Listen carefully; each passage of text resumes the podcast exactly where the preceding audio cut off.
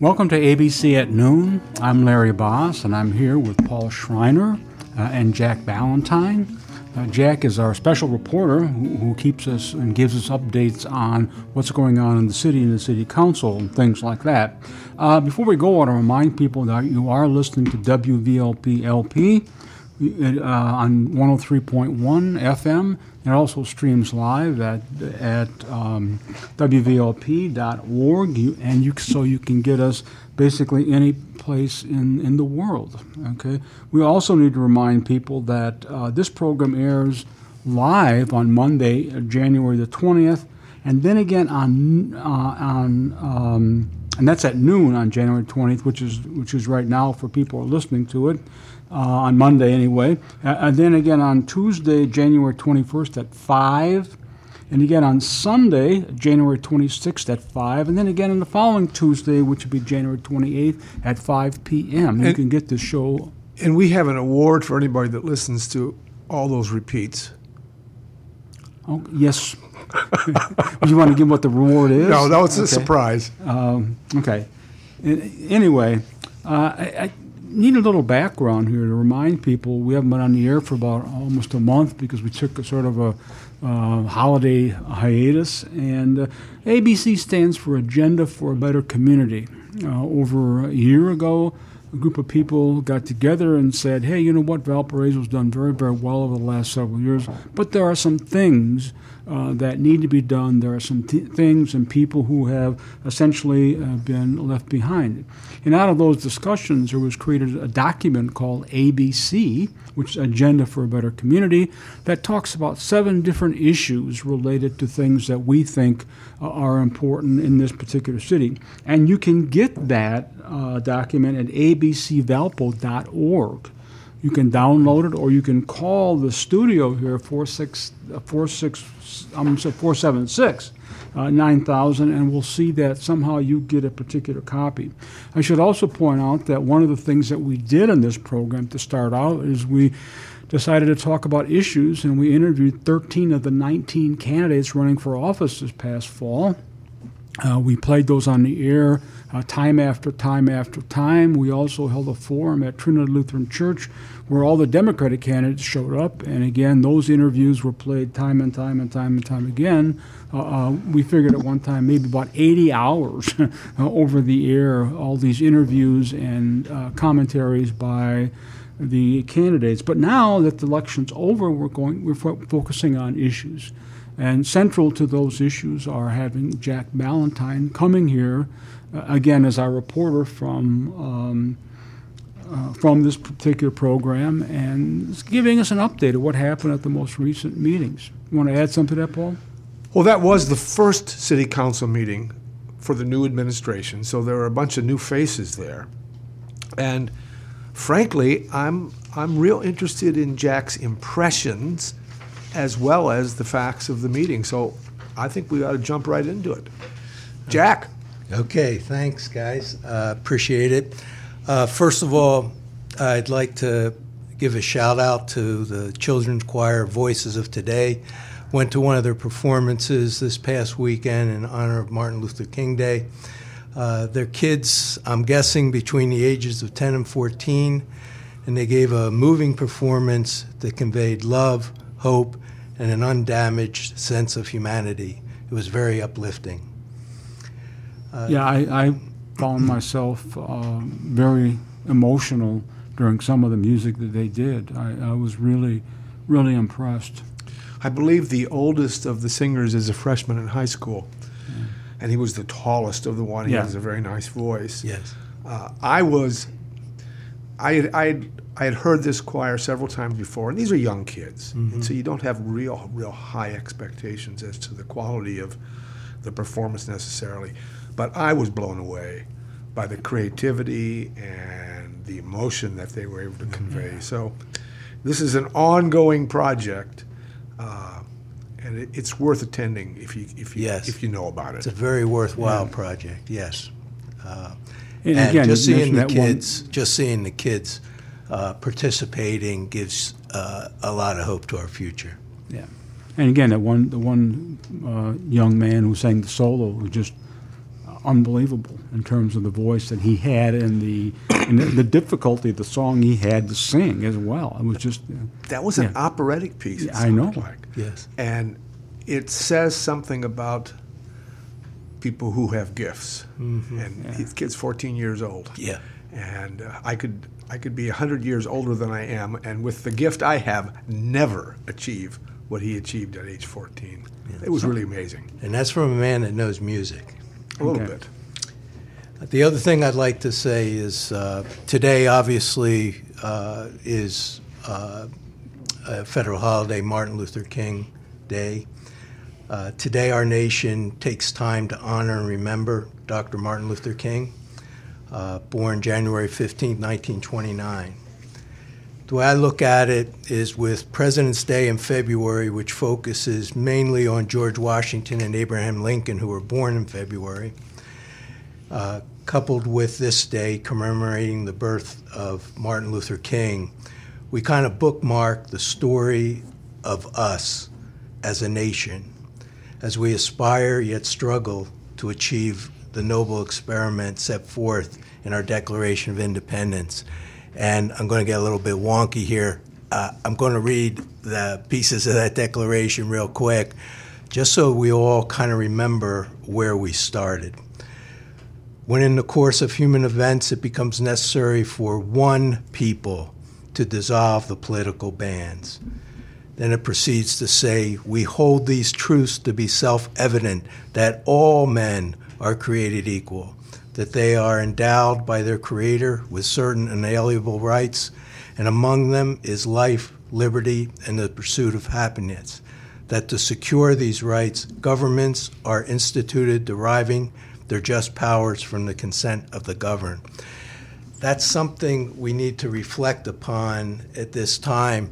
The things that we struggle with are, I kind of emphasize them, the one people, all men, and inalienable rights. This uh, has been our struggle, and when you look at this day, uh, it started with George Washington, Abraham Lincoln, and Martin Luther King, and all those men had flaws, but what they did have is they aspired to make us better.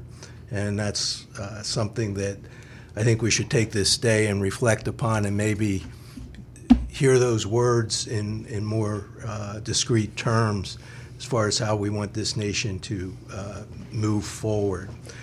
Uh, the Jack, other- yes. before you move off of Martin Luther King Day, I want to make an announcement. Is that okay? Yeah. Today at Valparaiso University at 5 o'clock. in That's the- Monday, that- January yeah, 20th. Yeah, that's if you're listening live on Yeah. Monday. There will be a two person play given, no charge, in the Student Union Ballroom. That's on the second floor of the Student Union. And the play depicts the last night of Martin Luther King's life. So one character is Martin Luther King, and the other character is Larry. Do you remember what her role was? Was she a uh, sort of a narrator. I, I saw it. That was she was. I don't I don't think she had any. I think she was an employee of of the uh, of the hotel where King was staying. Okay, that could have been yeah. But I saw her as a narrator. She of the kind of was a yeah. narrator. So Larry and I saw a smidgen of it at the And so did Jack. at, and so did Jack at the, at the children's choir. I heard a review of it from somebody this morning who went to yesterday's performance who said it was absolutely amazing. So I'm just encouraging people. Five o'clock on Monday. That's that's today uh, at the Student Union. Uh, five uh, five o'clock, second floor ballroom, to attend. Jack, Again, I think uh, too uh, it should be pointed out that it's kind of late now, but all MLK activities at the university are open to the public. that's right. And so at two o'clock this afternoon, there's um, Imani, I can't think of her last name, Am- Imani Perry, I think her name is, a well known um, scholar, uh, is going to speak. So That's the that's the That's two- The that's big con- co- the big main two, in the chapel, Two yeah. o'clock. Okay, uh, just continuing a little bit along uh, the lines of inspiration. Uh, two programs that I uh, and Karen, my wife, uh, we watch religiously are Sunday Today and CBS Sunday Morning. these are news magazines basically that have stories about people, common people mostly, that do great things. Uh, and it's very inspiring. And I, I bring it up today because this week they emphasized uh, two people. In a Life Well Lived on Sunday today, they highlighted J. Charles Jones, uh, who led the second Woolworths sit in. After hearing of the first sit in in Greensboro, he led the second one. He was a student uh, at a at a university. He got the student council together. He organized this and led that um, sit in uh, to change the uh, um, segregation and uh, the civil rights uh, for everyone in America, actually. He was joined by over 200 people the next day at that sit in from his initial uh, request to organize this. Uh, he led a whole life. He died last month at the age of 82. Uh, and he had a stellar life of trying to lead uh, what was right for this country to treat all humanity with respect, equality, and love. The, uh, when asked what his expectation was of that first uh, sit in at Woolworths. He was arrested 18 times, by the way, in his life. Uh, when asked what his expectation was, uh, he said, I have no malice, no jealousy, no hatred, no envy. All I want is to come in, place my order, and be served, and to leave a tip. And that struck me. That's all he wanted and I, I go into Uptown Cafe here in Valparaiso nearly every day. I don't even, that's a given. All he wanted, that's a given for me. But what, in addition, I get there is smiles, hellos, laughter, and you feel part of a community. And that is when we have moved in the right direction. Jack, can I add something to that? Sure if you're interested in that history, and it is a powerful history, and we're talking about the from the initial sit-ins in '59, I believe. Six. This was 1960. The first one was 1960. Yeah. Through the Freedom Riders, uh, there is an excellent account of it in a book entitled "The Children" by David Halberstam. If you've never read it, it uh, it takes you inside, and these were when he, when he calls them the children. Uh, they were they were all young young people, mostly of college age, mostly coming from the area around Nashville, Tennessee, where there were a bunch of uh, small colleges. It's a powerful book. You'll never look at the civil rights movement the same after you've stepped in and looked at it uh, in some detail. Hmm. And so I just have two other comments on today. Um, First of all, this federal holiday had to be approved by Congress, and it had to go through, uh, I believe it was a six day filibuster by Senator Jesse Helms uh, against uh, this holiday, and that was in 1983. Uh, so the, the, the, pains of our struggle uh, obviously still exist in our, our government um, at that time.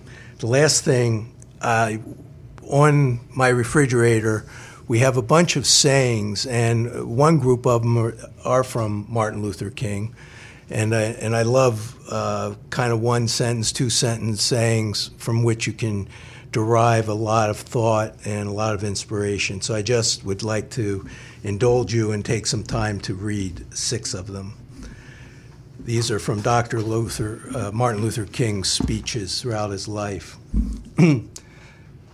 I believe the unarmed truth and unconditional love will have the final word in reality. This is why right, temporarily defeated, is stronger than evil triumph. Darkness cannot drive out darkness, only light can do that. Hate cannot drive out hate, only love can do that. Our lives begin to end the day we become silent about things that matter. Almost always, the creative, dedicated minority has made the world a better place. Any religion that professes to be concerned about the souls of men and is not concerned about the slums that damn them, the economic conditions that strangle them, and the social conditions that cripple them is a spiritually morbid religion awaiting burial. And the last one is nothing in all the world is more dangerous than sincere ignorance and conscientious stupidity. That one rings home for me. This that is why I try to dig in to every idea that uh, is out there that comes across to try to get the real truth on issues and try to follow up the best I can with trying to uh, communicate it with others. And that's part of why I uh, enjoy this job. But I, I reflected upon that one when I graduated from high school. Didn't know it at the time, but I was graduating with sincere ignorance. I learned so much in my travels across the United States. We made a point of visiting cultural history museums at every city that we went to. We went to um, um, Fort Sumter, has a great museum out on the, the island where the fort is. Uh, we went to Colorado History Museum. Each of these museums express what the people of the time were thinking, and it gives you a much better idea of our history. And it provides uh, kind of a roadmap to go back and look at things. Uh, when I went to the Hermitage in uh, Tennessee, uh, Andrew Jackson's home, that was the first time that I heard of the Trail of Tears. I never heard of that in high school or, or any history class, and I was a history buff. That really concerned me. Um, and there's so many other stories out there as you go through these museums that probably aren't taught. For me in high school, it was winning the Wild West. Custer's Last Stand was uh, one of the, you know, the last battles from which we turned to the positive and was able were able to uh, capture the the land that we know as the United States today in the West. Uh, that's the way it was taught, and I don't know how it's taught today, but we need some of those other comments about the reality and truth to uh, come to a higher standard if we, uh, as we continue to uh, on this journey to be better. Can I interrupt you, Jack? Uh, yes. Sincere ignorance was the term you used. I want to ask Larry, you, you last were in the classroom three years ago? Almost five, four and a half. Okay, time flies. Um, you were teaching college students. Wh- What is your sense of their s- status with regards to sincere ignorance? Well, I had a unique situation because we had political science majors, so they had more interest in these kinds of things and, and Sure. uh, political things. And I think that um, I, I think what we found all is they, they came out of high school completely unequipped to deal with social sciences. No, we're good. What happened? Hold on a second. Okay. Uh, Larry is bionic these days. and Okay, he is- hold- he's hold a- on. I'm sorry, I had a little technical problem here, basically. um, um, yeah, but when I got into more uh, the general population, with not majors, yeah, there was a, a lot of um, uh, sincere ignorance, basically, involved in that. So, and it doesn't go away. It just it gets better if you pursue Yeah. it. But understanding our country's history is a lifelong task.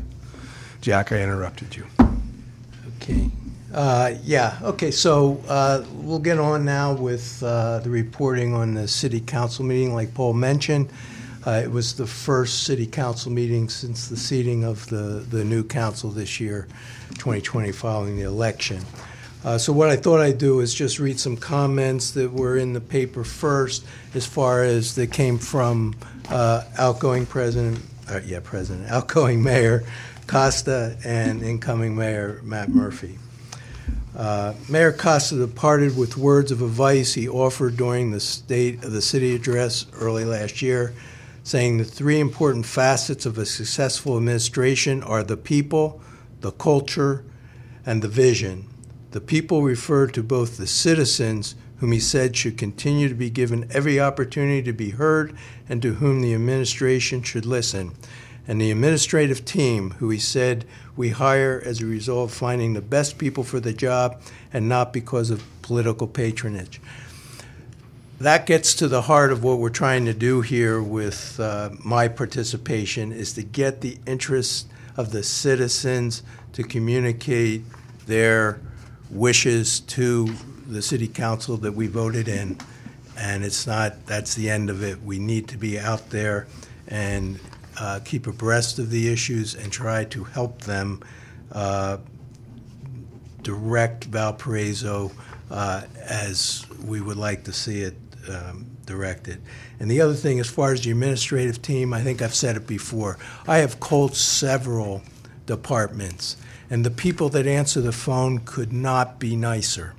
Uh, you just get a sense that they really want to help you. They are concerned about who you are, and uh, they want to take the information, and they do get back to you. Now, that's been my experience, and the, the departments that I have directly worked with are the streets department, the uh, solid waste department, uh, the parks department, uh, and the people that answer the phone, uh, Public Works. They they couldn't be nicer. So the people that are working for us are doing a, a, a good job for us, I believe. Um, as far as uh, comments from uh, Mayor Matt Murphy, said that upcoming goals will include strengthening our neighborhoods, which was a, a big topic during the uh, the election campaigns, bringing good-paying jobs to the city, and improving the quality of life so the city remains a place all want to live. We are here to represent all the community. So those are good words, and, and that's kind of where we're starting off the 2020 and, and kind of the vision for uh, the next four years. Okay, the first thing that happened at the city council meeting was the announcement of uh, uh, appointments to two critical jobs in the city. Uh, Bill Oeding, the city administrator, is retiring, and Stu Summers from the uh, redevelopment committee is retiring. So, uh, named to the position of city uh, administrator to replace Bill is Mike Jessen. He's a retired executive vice president of Aldi and currently serves as a Porter County councilman. Uh, Mr. Jessen is the father of four. Uh, he spent 28 years with Aldi, the last 22 as vice president of the Valparaiso division, developing the warehouse and distribution center on the city's south border and expanding to more than 70 stores in the area. The other appointment uh, by the mayor was to director of the redevelopment commission, and that is uh, Brandon Dickinson. Uh, Brandon's uh, most recently served as business development director for Luke Family of Brands and was formerly the director of economic development for the city of Fishers, Indiana where he assisted in bringing more than $250 million in new investment and more than 3,500 new jobs. So those are two key players as we go into 2020 and beyond uh, as far as the, the city activities. Can I ask a question about that? Is that, what, what's the process by which these people were selected? I mean, uh, does the council have any role to play in this at all? Are these just unilateral executive decisions without input from anybody or, or?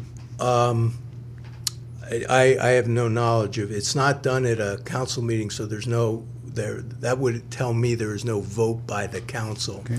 The way this government works, from the words that I hear at the meeting, is that there are what they will call caucuses where uh, people do get together and there's there's probably some sort of process through the mayor's office where uh, people apply, give their resumes. There's some judgments made, but I believe it's an internal uh, search and appointment uh, eventually by the mayor, but I would assume he, he takes comments and stuff from other people, but I don't know who those are.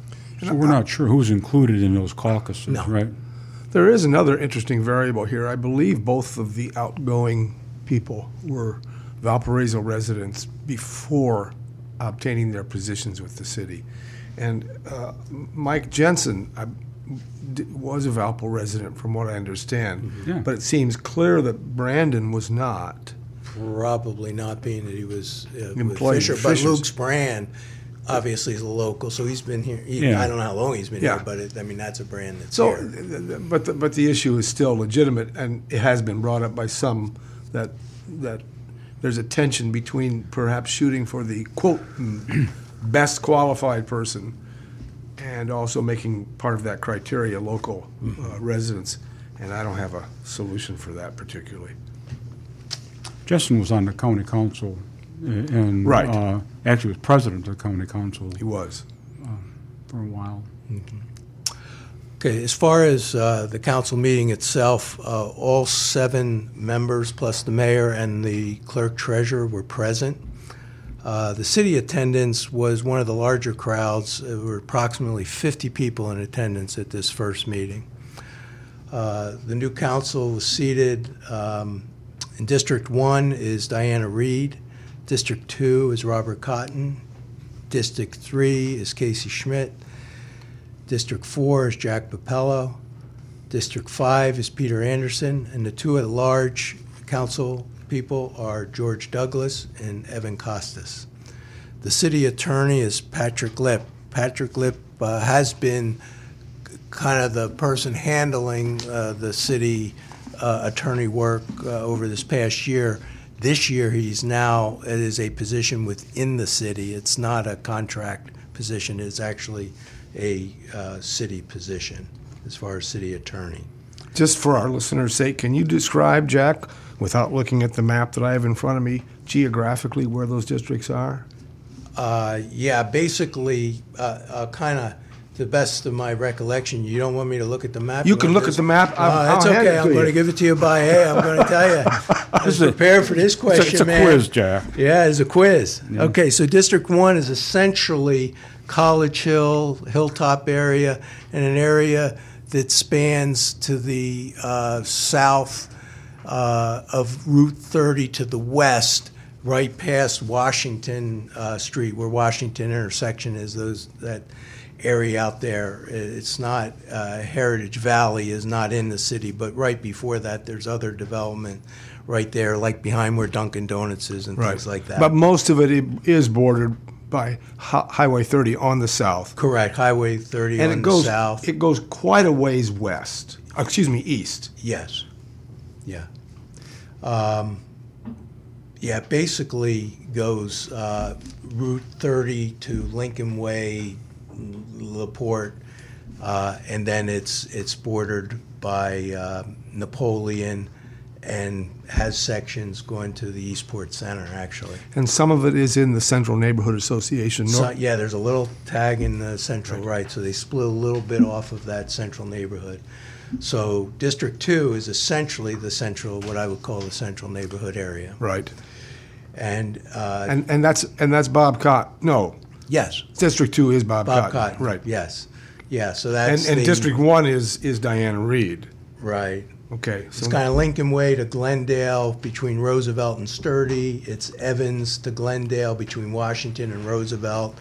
It's Glendale to Valparaiso Street. There's a little piece that, that moves north there uh, along Calumet, and that's uh, over there where Country Club uh, Road is in Worthington. Right. Uh, And then District Three is where Onco is, the Onco um, um, property. Uh, And then this would include the uh, Jesse Pfeiffer area, Manchester Meadows, uh, and basically is kind of Campbell Street West. And extends quite far north. Yes, it does go far north, yep. Uh, District Four is my district, and that's some of the, the developments that uh, span uh, from uh, Glendale to Burlington Beach Road, bordered by Campbell and Calumet. Uh, and then includes uh, along Froberg Road, the Windsor Park development, the Harrison East, and along Ransom Road, Lake Meadows, Greenfield Creek, Beauty Creek. And then District 5 is up Calumet north and to the east, which would uh, Burlington, uh, uh, Vale Park Road and Burlington Beach, uh, and bordered by Calumet and Route 49, and that'd be like Hawthorne uh, and uh, Country Club Estates. But, but of that district does extend quite a ways south also. Yes, all these have, uh, yeah. So you can get a map of, the district map is on the uh, city website. If you just uh, Google Valparaiso City Council. Districts. It'll come Yeah. to the, the website, and then if you go under, it has the map, it has uh, the departments, it has a lot of good information. So Jack Papillo is your city Yes. Mm-hmm. councilman. Um, Peter Anderson, who's one of the new city councilmen, is in District Five. That's the one on the far east. Right. We already talked about Bob and Diana. Um, Casey Schmidt has the district to the far west, Right, and I think that covers them all. right. Okay. Okay. Uh, Stop for a second here. Remind people, you are listening to ABC at noon. This is um, Larry Boss, Paul Schreiner, and Jack Valentine, and we're talking about issues in the city. Uh, And again, it's WVLP LP, uh, 103.1 on your radio dial. And uh, we're talking about issues in the city, and just uh, now, going to talk a little bit more about the most recent city council meeting, what happened. We already saw some of it, but what, what else happened, Jack? Okay, so basically at the first council meeting, they're going to set up the structure of the government in a sense, and we mentioned the two appointments they made, and then, of course, the seating of these council members. Then there's a vote by council for president and vice president. Uh, The nomination by the mayor was um, George Douglas for president, and that was approved 6-0. George did not vote for himself. Uh, 6-0. And the vice president nomination was Diana Reed, and that was also approved 6-0. And, and those are two of the three returning incumbents. Yes, right. Can I ask again about the procedures? As the mayor nominated. Yes. So is, is there, it's just the mayor automatically nominates this, and it seems like it's almost a, a- a done deal. Well, Uh, the council can say no if Council they don't can like say it. no, right. Council, But the mayor comes up with this. and- right, the and mayor's presents it. appointing his team essentially is what this is mostly about, yes. And we should comment that um, George Douglas is a Republican, as is the mayor, but Diana Reed is not. She's a Correct. Democrat. Correct. Yes.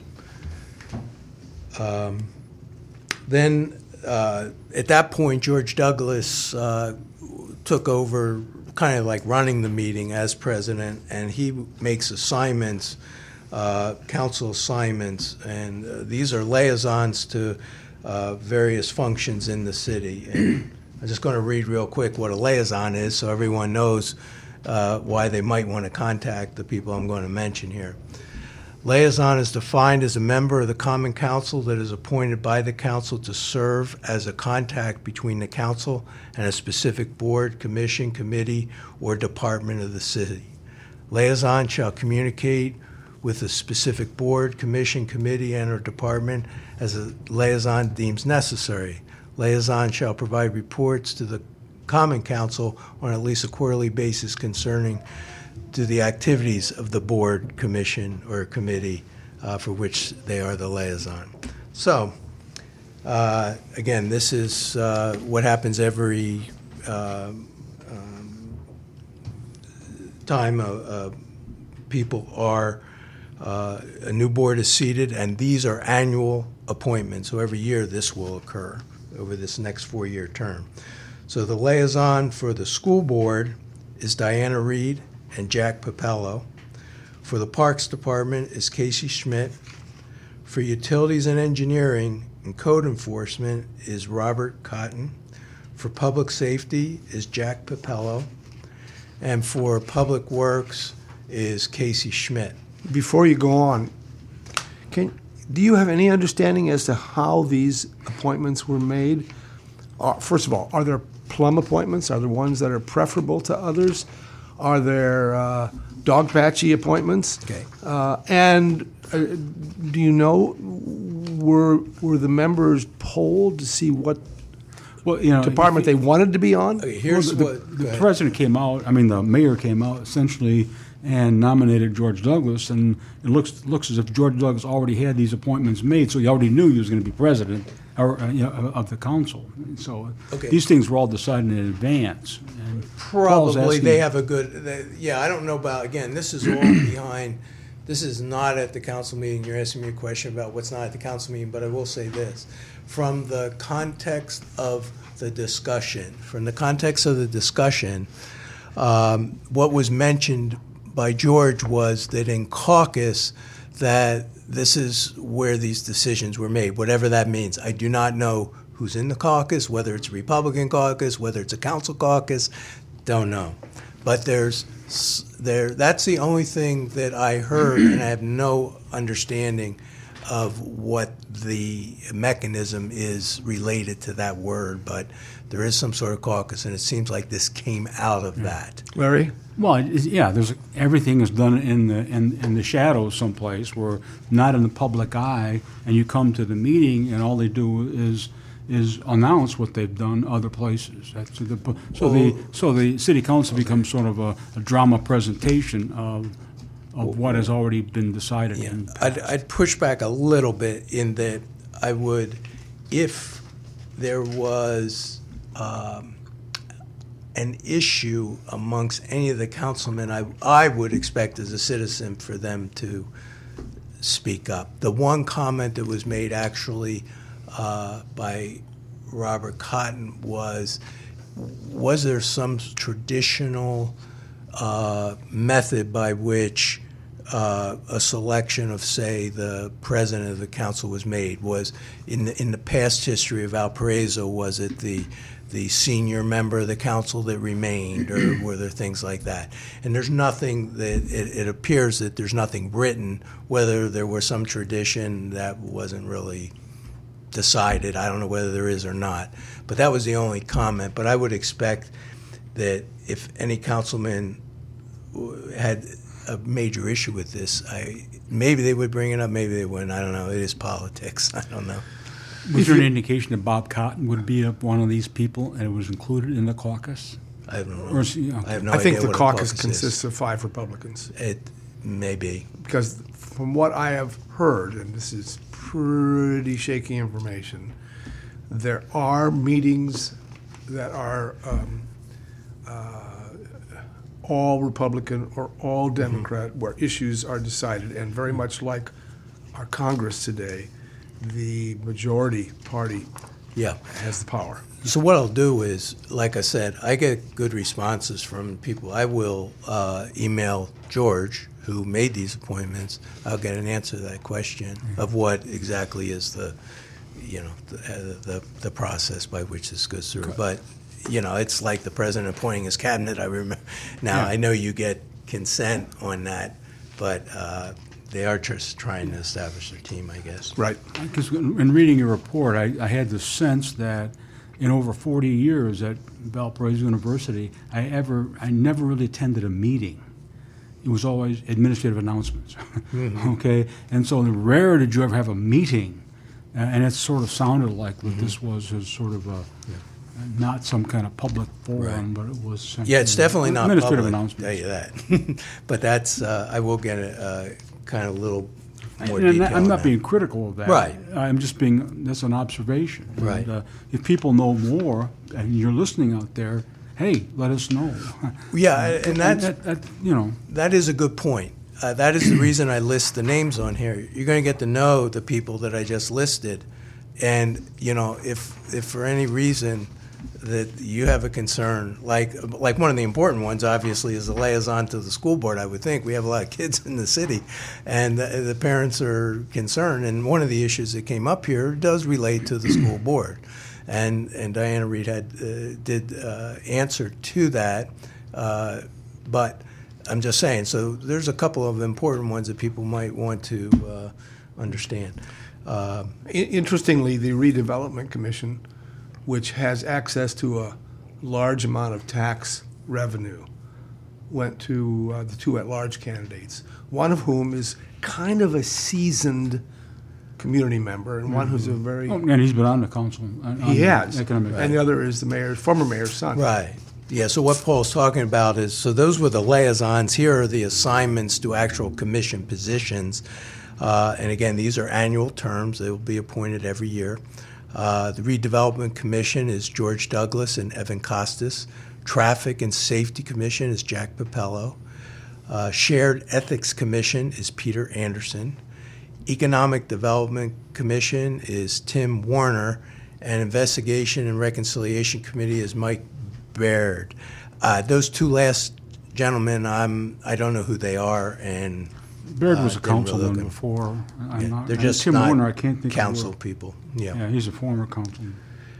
And then for four-year terms, uh, to the fire territory uh, is Diana Reed, the Planning Commission is Peter Anderson, and the Board of Zoning Appeals is Mike Micah. Uh, And the other, in the other category comment is that on the Valparaiso School Board, which is a four-year term, uh, I take this to mean that Paul Knopf's term is ending this June. So just a, a heads up to people out there that we do have one member whose term is ending June 30th, 2020. Uh, Larry, question for you. Of those uh, appointments, uh, development, traffic, ethics, which I know nothing about, economic development, investigation, fire, planning, and Board of Zoning Appeals, which are, which are the powerful ones? Redevelopment. I mean, as you Yeah. pointed out already, that's where the money Yes. is. Re, redevelop Um, it, yep. But I think also, we can't ignore the Board of Zoning Appeals.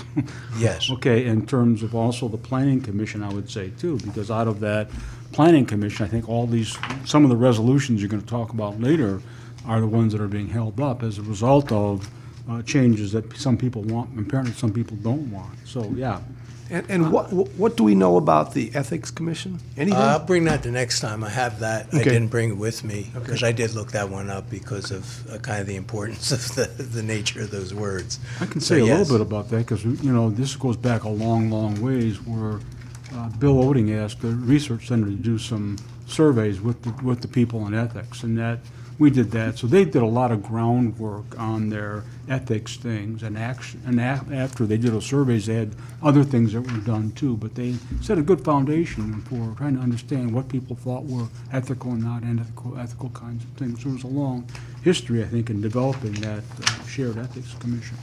Yeah, and what I saw, from what I remember, uh, and what I have looked up, it is community members are part of that ethics committee. Yep. It's just not elected officials. It is people from the community, uh, and and they're doing the kind of things that uh, you know Larry's talking about. And- Yeah, the university has one representative, I think um, other institutions do as well, so.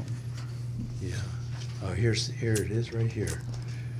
Um, The mission of the city Valparaiso Ethics Commission is to uphold the highest standards of integrity in city government.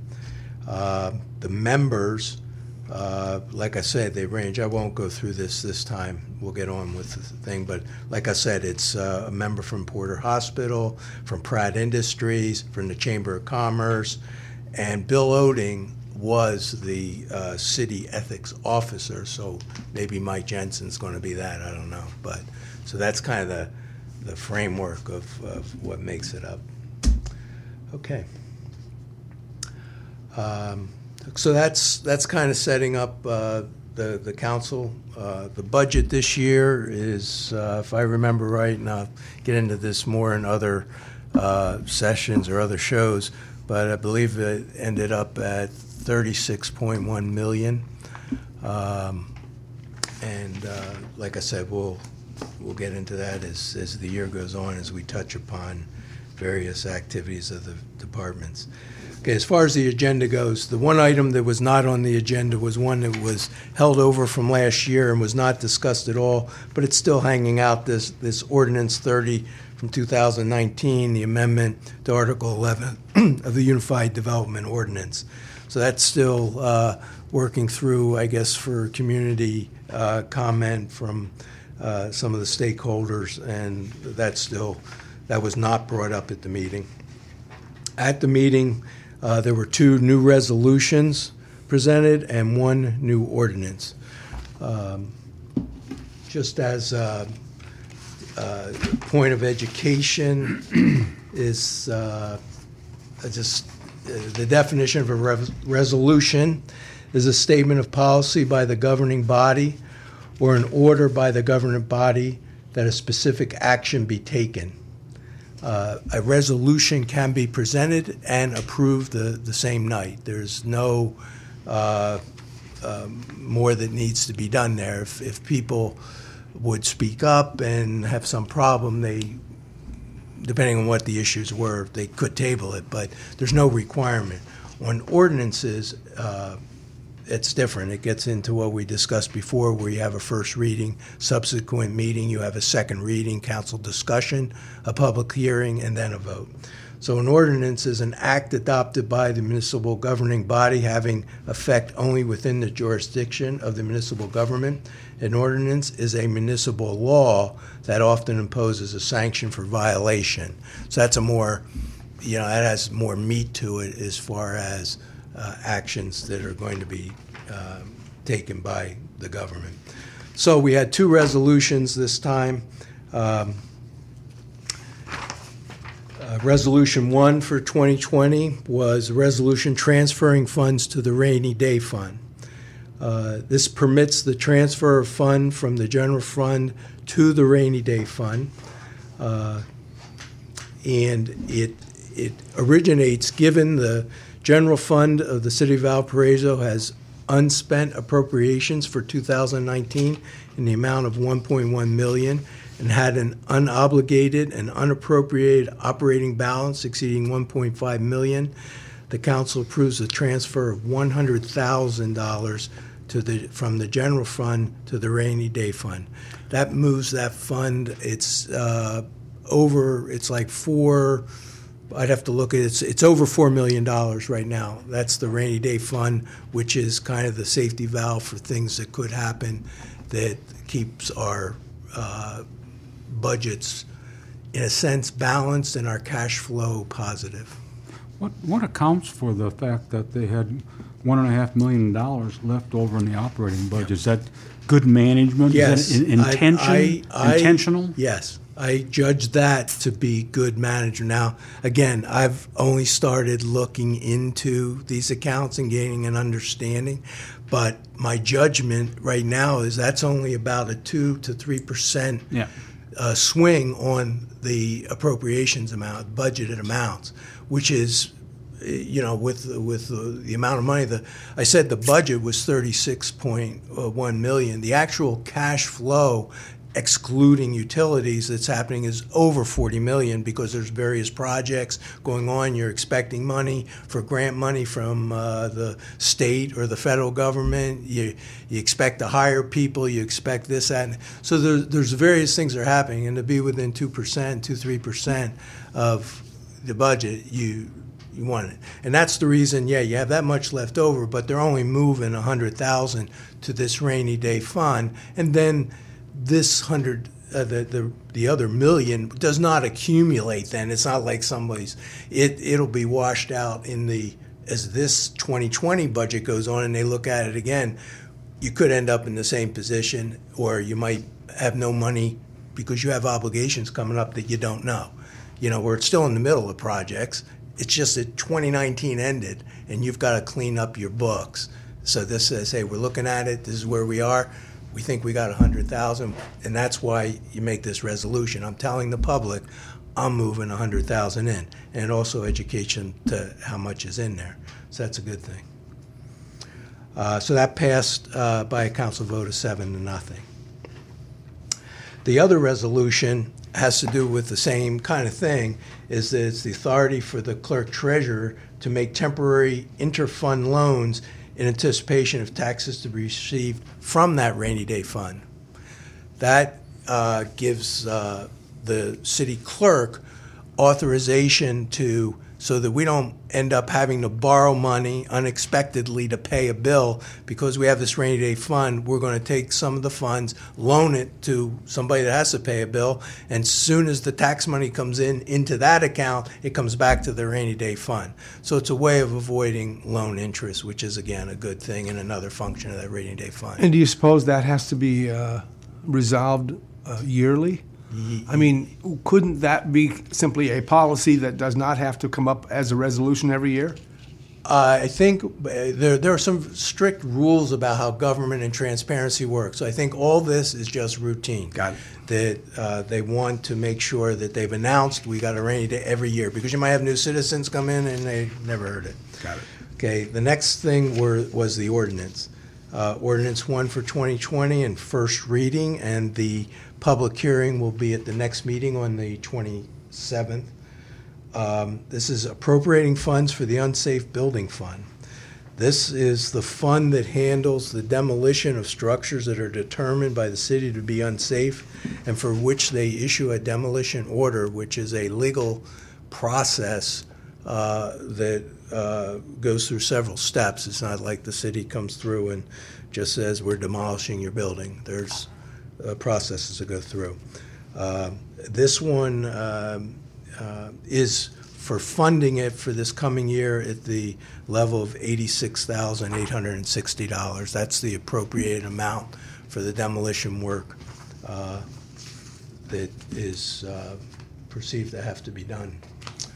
Um, The one uh, structure that is in process right now is going back to last, I think it was July, uh, August or July, the 502 Union Street. Uh, That is in the process of determining of what's going to happen to that. The city, based on its initial health inspection uh, and exterior inspection, deemed that to, uh, gave an order to vacate, so five families were evicted from that home. It's empty now, and bo- the windows boarded up. Uh, And they also issued a uh, order for demolition. And what then the process is, a hearing is held, and that hearing was held in um, September. And it was uh, the owner of the property presented their case. Uh, it appears from what is written up in the public record is that he's interested in selling it, but the catch is you, you can't sell it with the with the liens on it from uh, the order to vacate and the uh, order to demolish. So he's in the process of describing to the city what improvements he's going to make. The city is keeping these orders on, and until they resolve, right now they're in discussion of getting an internal inspection. There's some discussion over the owner. Uh, the owner has some rights not to allow the city in by a state law that I won't go into, but that's another problem. Uh, but anyway, uh, so that's where they are. They're in negotiation on now what happens with that.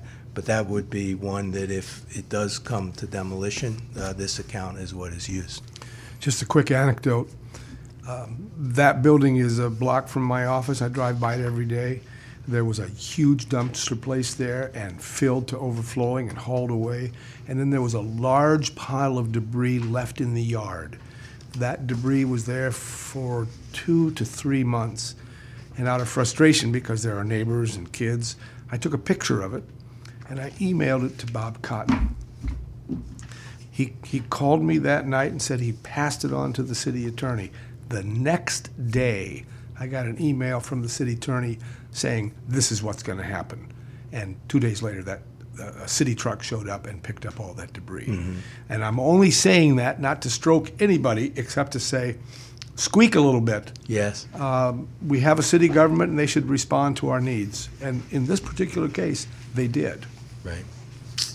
Uh, I just looked up, just real quick, some of the other uh, um, buildings that were uh, in this kind of activity last year. Uh, One was at 354 Haas Street. I went by some of these. That has been demolished, I believe. Uh, What is erected there is a, is a, is a nice home right now. Um, The other was uh, 1005 Kentucky Street. I believe there, w- there was a request to dismiss that one, and I, that was seemingly approved. And two, Two others was 156 Institute uh, and 756 Franklin. Uh, again, these are in various process. They were mentioned under uh, uh, in that process with regard to the unsafe building. I believe Institute was demolished. Yeah, I didn't see it. I couldn't find it, so I imagine it was. Okay, so that's that's what's the ordinance. Then the meeting uh, is open uh, for citizen questions. The first citizen asks the council uh, on the procedure for a citizen to propose resolution and ordinance for consideration by the council. The mayor informed her that the process is handled through the mayor's office, and she should contact his office.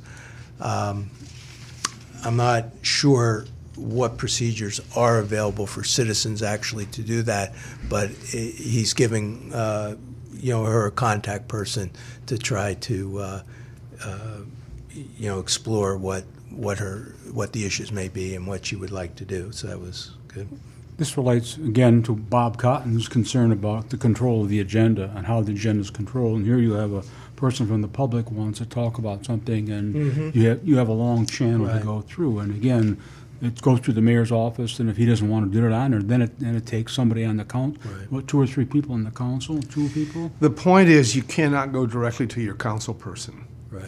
That is uh, a process whereby uh, the power of the agenda can be overridden, but it's not an automatic thing. Yeah. So it's Right. not anybody can put it on the, uh, put something on the agenda. Now you have to go through the mayor's office to do it.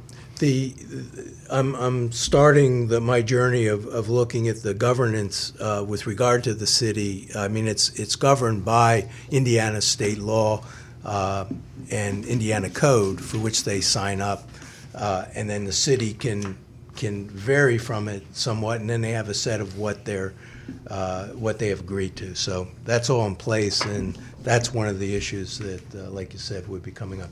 The second citizen requested an update of the council uh, the- regarding details leading to the decision by Parkview School to eliminate the dual language immersion pilot program.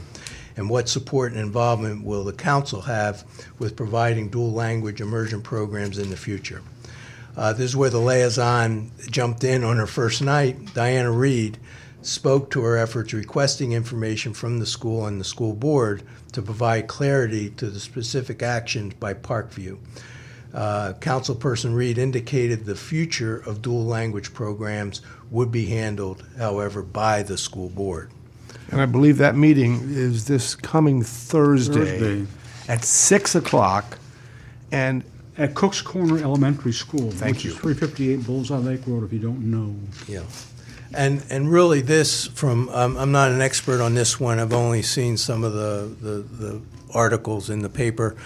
Really, I think what upset the parents is the way, uh, well, they didn't like the program being eliminated, I mean, their kids are involved in it. But beyond that, it was the way in which it was communicated to them and the level and confusion around it. So um, it just is probably uh, something that, as we look at the process here, uh, to to be better at communicating some school issues through the school board and curriculum director in the future. School boards had specific uh, participatory rules, so if you want to speak at that meeting, make sure you get there early and sign up, basically, to do that talking if you want to do that. So, this has been ABC at noon. I'm Larry Boss. I'm here with Paul Schreiner and Jack Ballantyne. We've talked about what happened at the last city council meeting. We talked, uh, uh, Jack brought us up to date considerably on Martin Luther King um, issues. And so I want to thank everybody and thank Paul, thank Jack, and thanks for listening. And we'll see you in, in two weeks.